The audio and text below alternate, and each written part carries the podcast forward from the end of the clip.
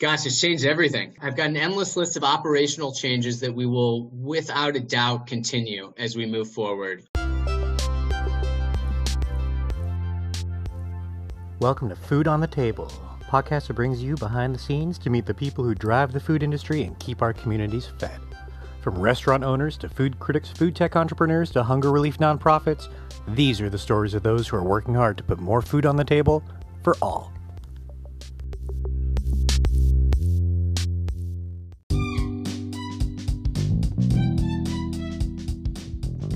How many people begin their career as an attorney and end up creating a cookie empire?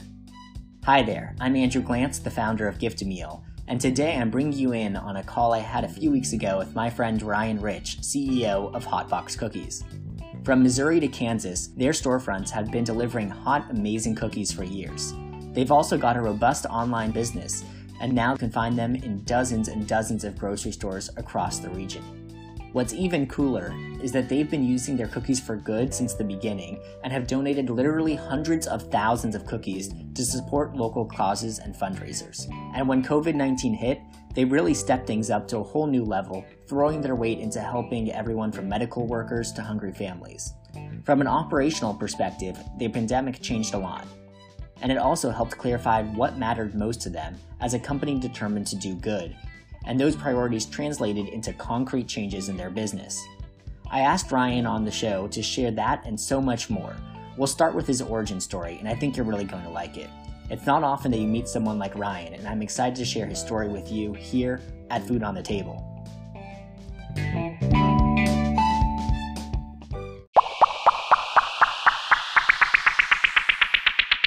By trade, I'm a, I'm a non-practicing lawyer. I used to specialize in transactional law and like to think that I still specialize in it, just in a non-practicing form. I started uh, my career with a focus on collegiate level startups slash lower end middle market group that specialized in the food and tech related space as it's related to food. And over the years, as we're sitting here, I have transitioned to become a lot more hands on from an operator perspective in uh, food tech heavy businesses. So before it was passive investing, and now it has been for the last little bit over a decade now as an operator. And uh, it's been enjoyable. It's been a, a different transition, but something that I was not able to experience in my past work, which is we get to, in this line of work, I get to along with my team in conjunction with, we get to come up with ideas. We get to put them onto paper, create them, see them evolve, and hopefully see them come to fruition from start to finish. And uh, we get to be the kind of creators and um, manifest our own goals that we want to see. And we weren't able to do that previously in my previous line of work. So I'm very excited to be where I'm at today and, and hopefully to share some of those experiences with you and what I've learned along the way and how the current marketplace has been impacting us with COVID and, and non COVID related stuff. Absolutely. And so then, what has it been like for you with Hotbox Cookies during the initial stages of this pandemic, and what's it like for you right now?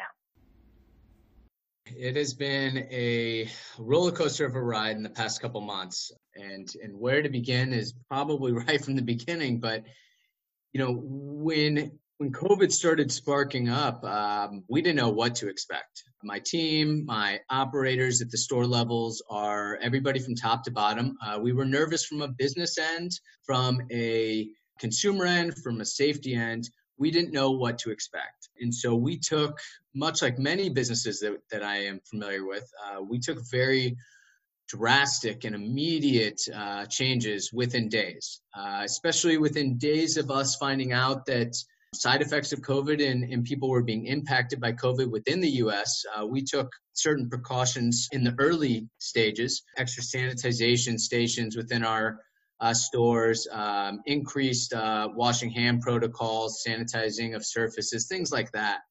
But once the stay at home orders really came down and um, our business was truly impacted with how the government was responding and local communities were, was responding, we, like I said, and much like other businesses that we know, we went into panic mode. One, to protect our consumers, two, to protect our employees, but three to keep our lights on. Uh, we have bills to pay and and uh, responsibilities to our staff from a payroll perspective, um, healthcare, and anything else you can think of under the sun. And we tightened up as quick and as possible as we could. We adjusted hours of operation. We increased our fee structure for delivery in order to ensure that we were able to pay the wages of our staff. Uh, we had to cut hours across the board to maintain uh, an equal level of employment standards for all levels of employees to get make sure that at least some could get some hours um, instead of being shut out entirely when we changed our hours. We had to implement serious protocols for sanitization. And unlike many businesses that we um, are friends with and, and work with in the industry, we continue to operate. We, being a delivery business, you know, your Domino's, your Imo's, the ones that uh, did continue to operate, 70 plus percent of our business is delivery. And I would say probably about 99% of our business now, of course, is online. So we were already positioned to be in that space. Uh, only one of our stores has tables within the store. Uh, so we don't have a place that you can actually come and sit down. It is a quick service business intended for delivery. But again, at the early stages, and then as the stay at home orders came through, we only knew how we could respond. Uh, at that point, we still didn't know how the consumers were going to respond. And um, safety, obviously, being the number one priority, going coinciding uh, side by side with our internal number one priority, which was keeping our staff employed. This was before a stimulus package came out. We wanted to make sure that we could keep everybody on payroll. And so we made the decision to con- not only continue operating, but to continue paying 100% of wages throughout that time period. We were very thankful when the stimulus package came through because it did relieve a, uh, a, a very big burden on us by trying to financially find the wherewithal to, to weather the storm, even though revenues uh, were down. And what we experienced on the consumer side, which was the last kind of unknown for us, is we saw an immediate almost 100% drop in our business within the first two weeks of the stay at home order. Uh, most of our wow. business is corporate catering and delivery uh, to corporate catering uh, clients. So the Centene's of the world, the Amazons of the world, the Blues, the Cardinals, anybody that would order from us to their place of business was closed. And so we saw uh, close to 100% immediate uh, termination of orders. Some going a year out. They didn't know what to expect. So they said, hey, we want to cancel all of our orders for the next year. Um, and that was an immediate blow. And luckily, um, you know, we've got a couple ideas of what, what caused it, but luckily we saw a turnaround and um, we received a, a, very big support uh, in all levels from the community. Uh, within a couple weeks, uh, we had our revenue return, and then the stimulus package came. So those two kind of running side by side allowed us to then take a step back, reorganize our business, and that's where we find ourselves right now. Still getting our bearings, but uh, in a manageable operational business uh, where we're not burning capital on one end, uh, which we're, we weren't previously seeing on the revenue side. Now we're making enough money to keep our lights on and still keep 100% of our staff employed, uh, which at this point is about 100 employees, uh, give or take wow. Uh, five or so. And so, what's that response been like from the employees as you've navigated this whole situation? It was an interesting one. Uh, again, all interesting answers, I, I, think, because in unprecedented times, we just didn't know what to expect. We immediately held all company calls, uh, video, uh, Q and A's online through our communication channels. We sent out company-wide emails. We sent out physical letters, and then we had also in-house meetings on management pretty routinely. The immediate response was understandable from, I would say, a good portion, a majority of staff it w- wasn't until we started making changes that impacted them on the early end, which was cutting back our store hours, that we really saw um, an impact to our employees, which we knew was one of the hardest decisions we've ever made. We haven't changed our hours in probably a decade to that degree. So a tough decision. We made it so we could continue to keep the some of the staff employed, uh, excuse me, all the staff employed, but still allowing them to take some hours at, at a minimum and that was tough we got feedback from employees like they just didn't some didn't understand you know why am i losing hours you know i'm still here i'm still willing to work as we got into more of the covid um, kind of time period that we're experiencing and people in general were educated more from either us or what was going on in the world, uh, we started to get a much bigger degree of understanding. Uh, our staff understood that we're doing everything we can. Our number one priority next to safety, as I said, was keeping 100% of staff employed. And so we started to get a lot of understanding from our staff. And that's what led us into kind of where we're at now, which is definitely going to be a long term program for our business. And that's how we operate from a, a donation and a sales driven and philanthropic and kind of a, a mission driven business, which we've always liked to think, uh, we've always liked to thought that we, we played a role in that, but we don't think it was part of our mission to the extent it is now. Mm-hmm. And, and that's something that we will keep moving forward, but it has, it has definitely uh, impacted and I want to say soften the blow of the feedback and the response that we receive from both our staff and our consumers, um, internally and externally. Got it. And so I've seen that Hotbox Cookies has done a lot of good for the community already with uh, your Pay It Forward campaign to give cookies to St. Louis Metro workers. And on your website, you show that you've donated 312,000 cookies. Can you elaborate a little bit on how Hotbox has been giving back over the years and now?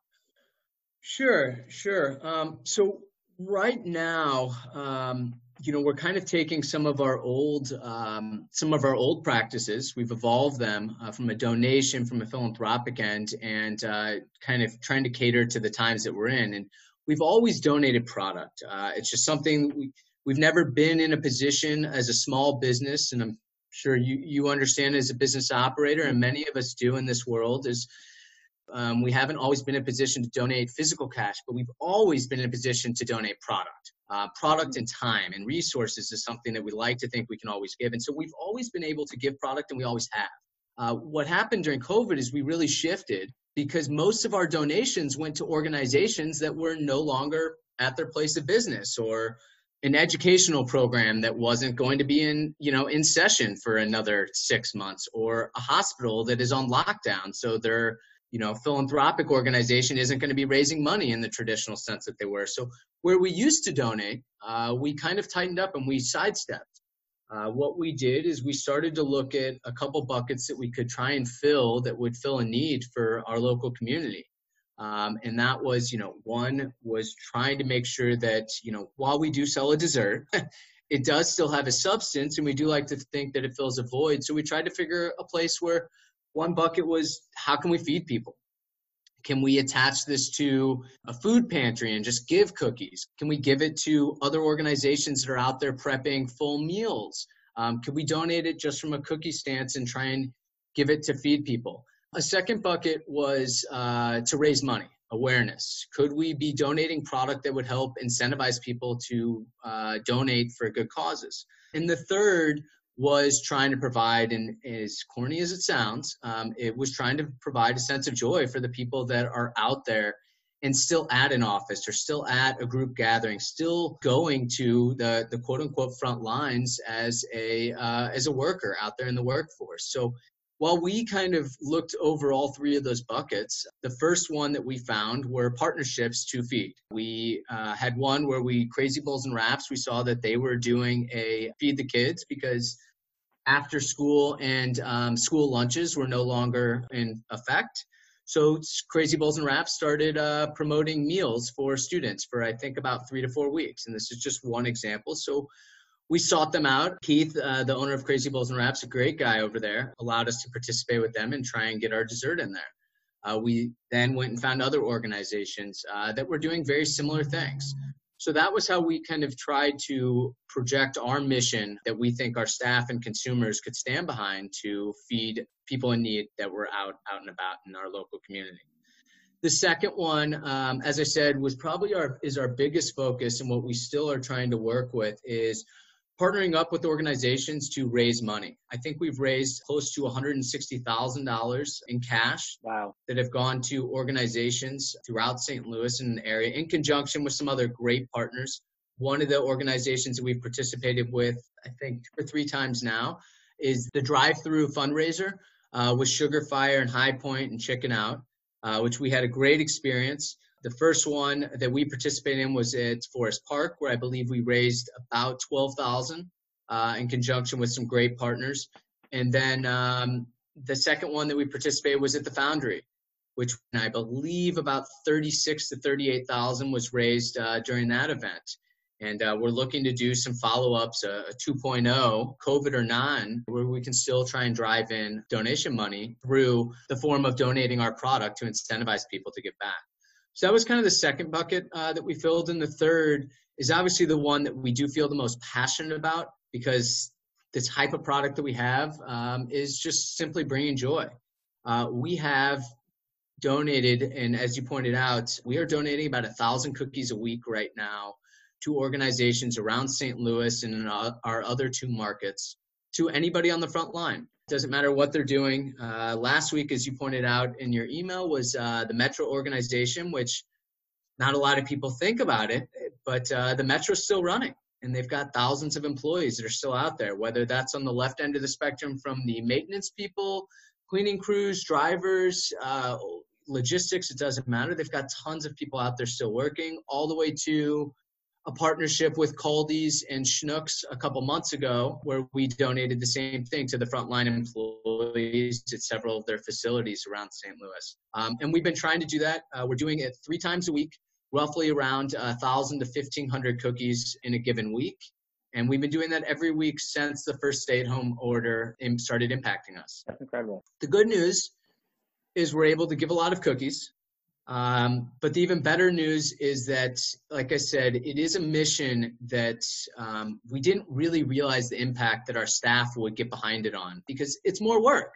Somebody's got to bake the cookies. You know, we're not taking in any money for it, so there's no. You know, the reality is there's no revenue being driven from it. There's no tips. It's simply just gratitude in any way that anybody can give. And our staff has stood behind it 100%. And so I applaud them and and really the team in trying to to promote the mission because it does take a lot of work to get it out, but they see the good in it, and um, we think that it is doing more good than than anything else. So we've been pretty excited with how we've been able to get back and hope that um, people are experiencing being able to have a positive impact from it. Yeah, that's awesome how you've been really able to create this mission and build it into Hotbox Cookies brands and get the staff behind it. And uh, kudos to you for this awesome impact you're making for the front line and everybody else in the community during this time. And you mentioned Schnucks, for instance. So I saw that you guys posted on Facebook that Hotbox Cookies is coming soon to Schnucks supermarkets. Can you tell me more about that? So will people be able to buy cookies at Schnucks?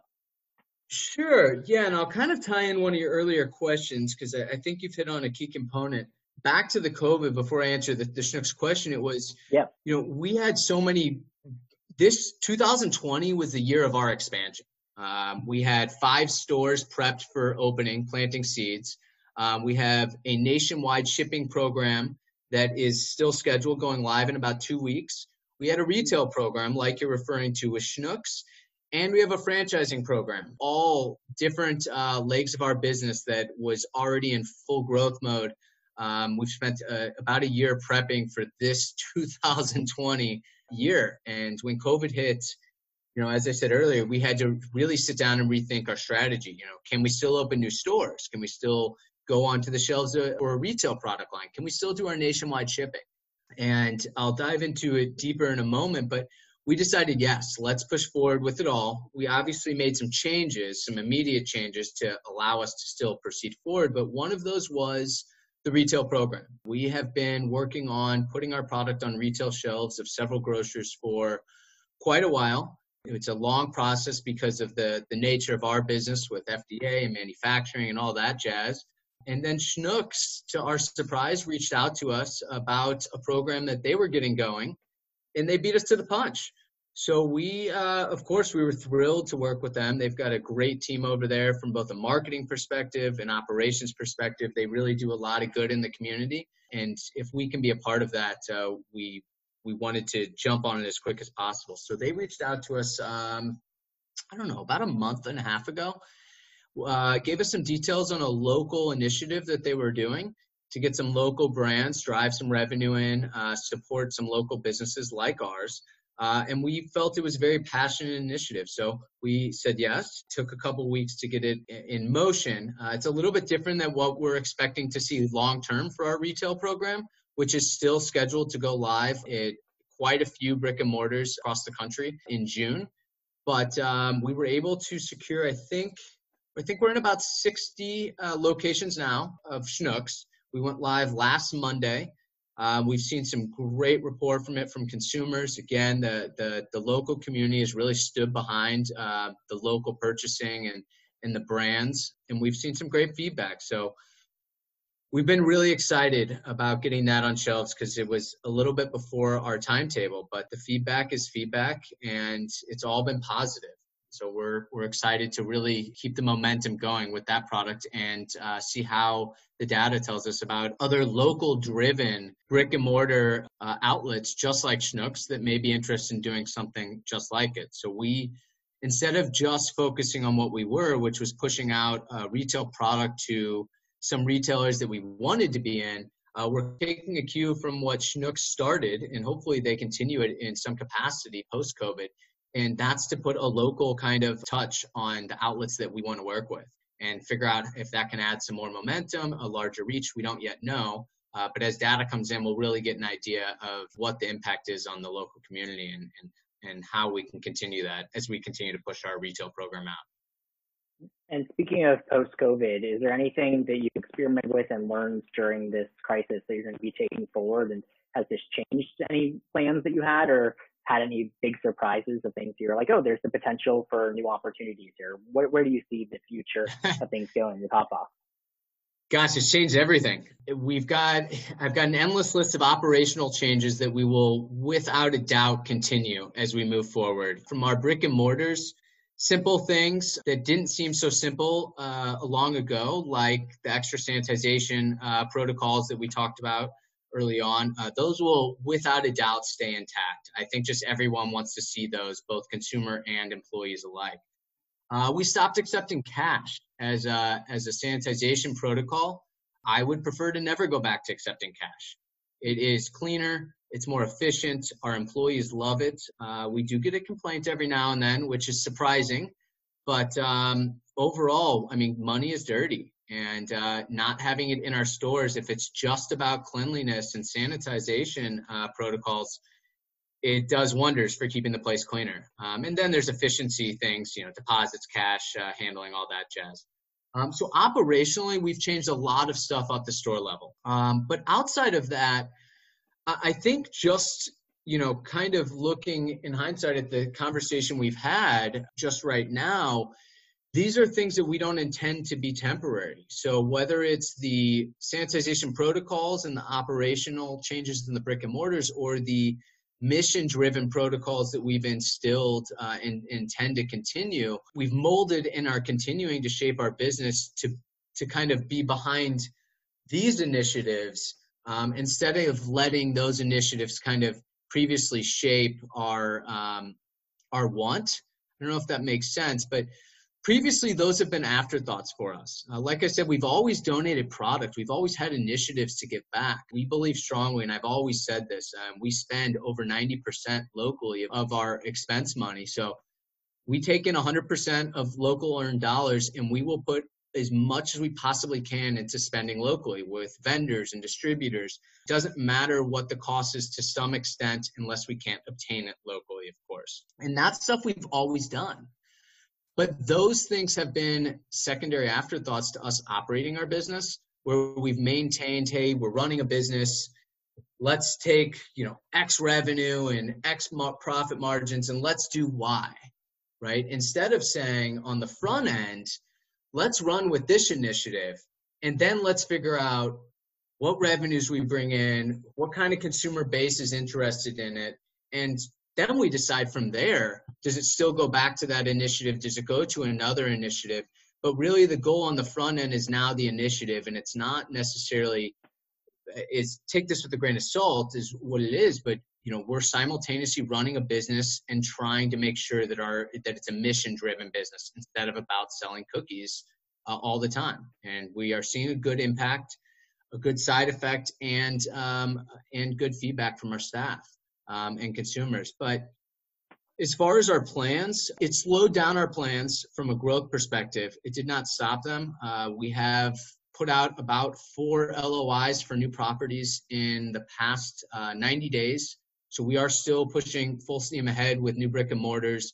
The other three projects that we mentioned are national shipping program and our retail program and our franchising are all still now back on schedule. They were not uh, when COVID started, but uh, they are back on schedule, and we expect to still continue with them in full force. But um, each of them now does have a, a very strong component of the initiatives that we've talked about today. And that's even our budgetary plans uh, for our store operators, for franchising. Uh, we've earmarked initiatives within our franchising documents now that are part of a global corporate initiative for giving back, where franchisees have to participate in these initiatives if they want to be a franchisee.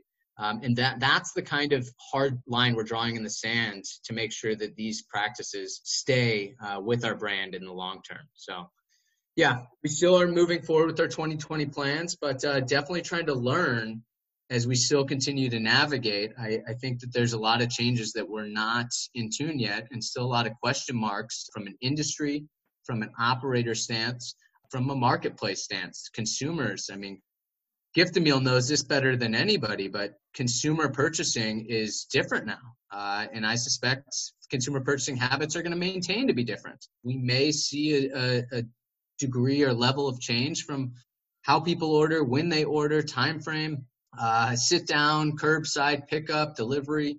And uh, we especially won't know what the outcome looks like until the government has settled, in my opinion, of course, until the government has settled on its changes, right? The stay at home orders, the stimulus packages, the um, requirements for sanitization as they continue to navigate the, the uh, terrain and they lay down what they want to see, everybody else is going to react accordingly. And that, of course, is going to have uh, far reaching impacts that are in every industry. And uh, we're along for the ride, just like everybody else. So we just hope we can continue to make the right choices proactively in a safe manner um, in the best interest of both our consumers and our the consumers and our employees and, and kind of navigate accordingly just like everybody else so it sounds like you're on top of it and it's super impressive how you're balancing all of the different growth elements of the business to keep everything going during this crisis not just keep it going but continue its scaling pathway and also to be incorporating good and purpose into the business and so uh, really really awesome to see and just to ramp up, I guess, how can listeners support Hotbox Cookies? You can go to, you can order on hotboxcookies.com. Should they be looking to, to still do corporate gift cards and things like that, get you at Schnucks? How can they support?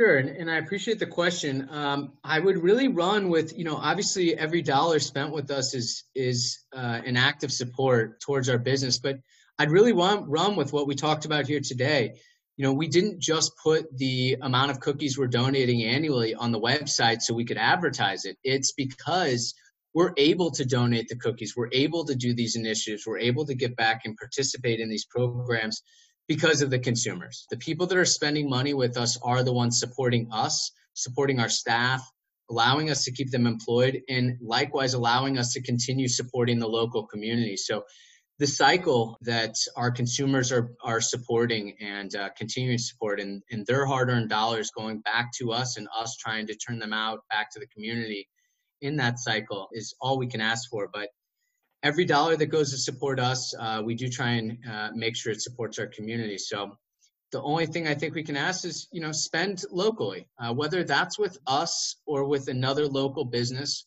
you know i would encourage anybody that that listens to this is to continue spending with your local businesses, supporting them. Um, make sure you stay safe during the time, but um, definitely it, it all is a help, no matter how small of a purchase. It really does help. And if it's not a purchase, I will say something that I think hopefully sticks. Even just word of mouth advertisement or helping with social media, uh, I think that supporting the local businesses like Hotbox Cookies and any of our industry uh, friends uh, through any other advertising mode, whether you spend money with them or not, does indirectly support us all. So uh, we appreciate it, and uh, yeah, I would say you know spend local is what is what I would encourage, whether that's with us or with anybody else. Uh, it certainly will go far. Absolutely. Terrific. Well, thank you so much, Ryan, for taking the time. It's been super interesting to chat with you and wishing you the best of support. Thanks, Andrew. I appreciate the time as well, bud.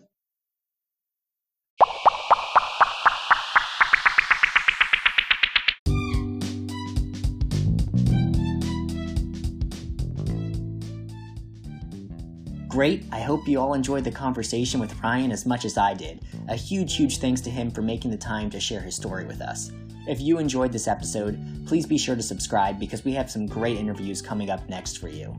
Next time, we'll be joined by John Matthews, co founder of the legendary Pappy's Smokehouse, known far and wide for putting St. Louis barbecue on the map.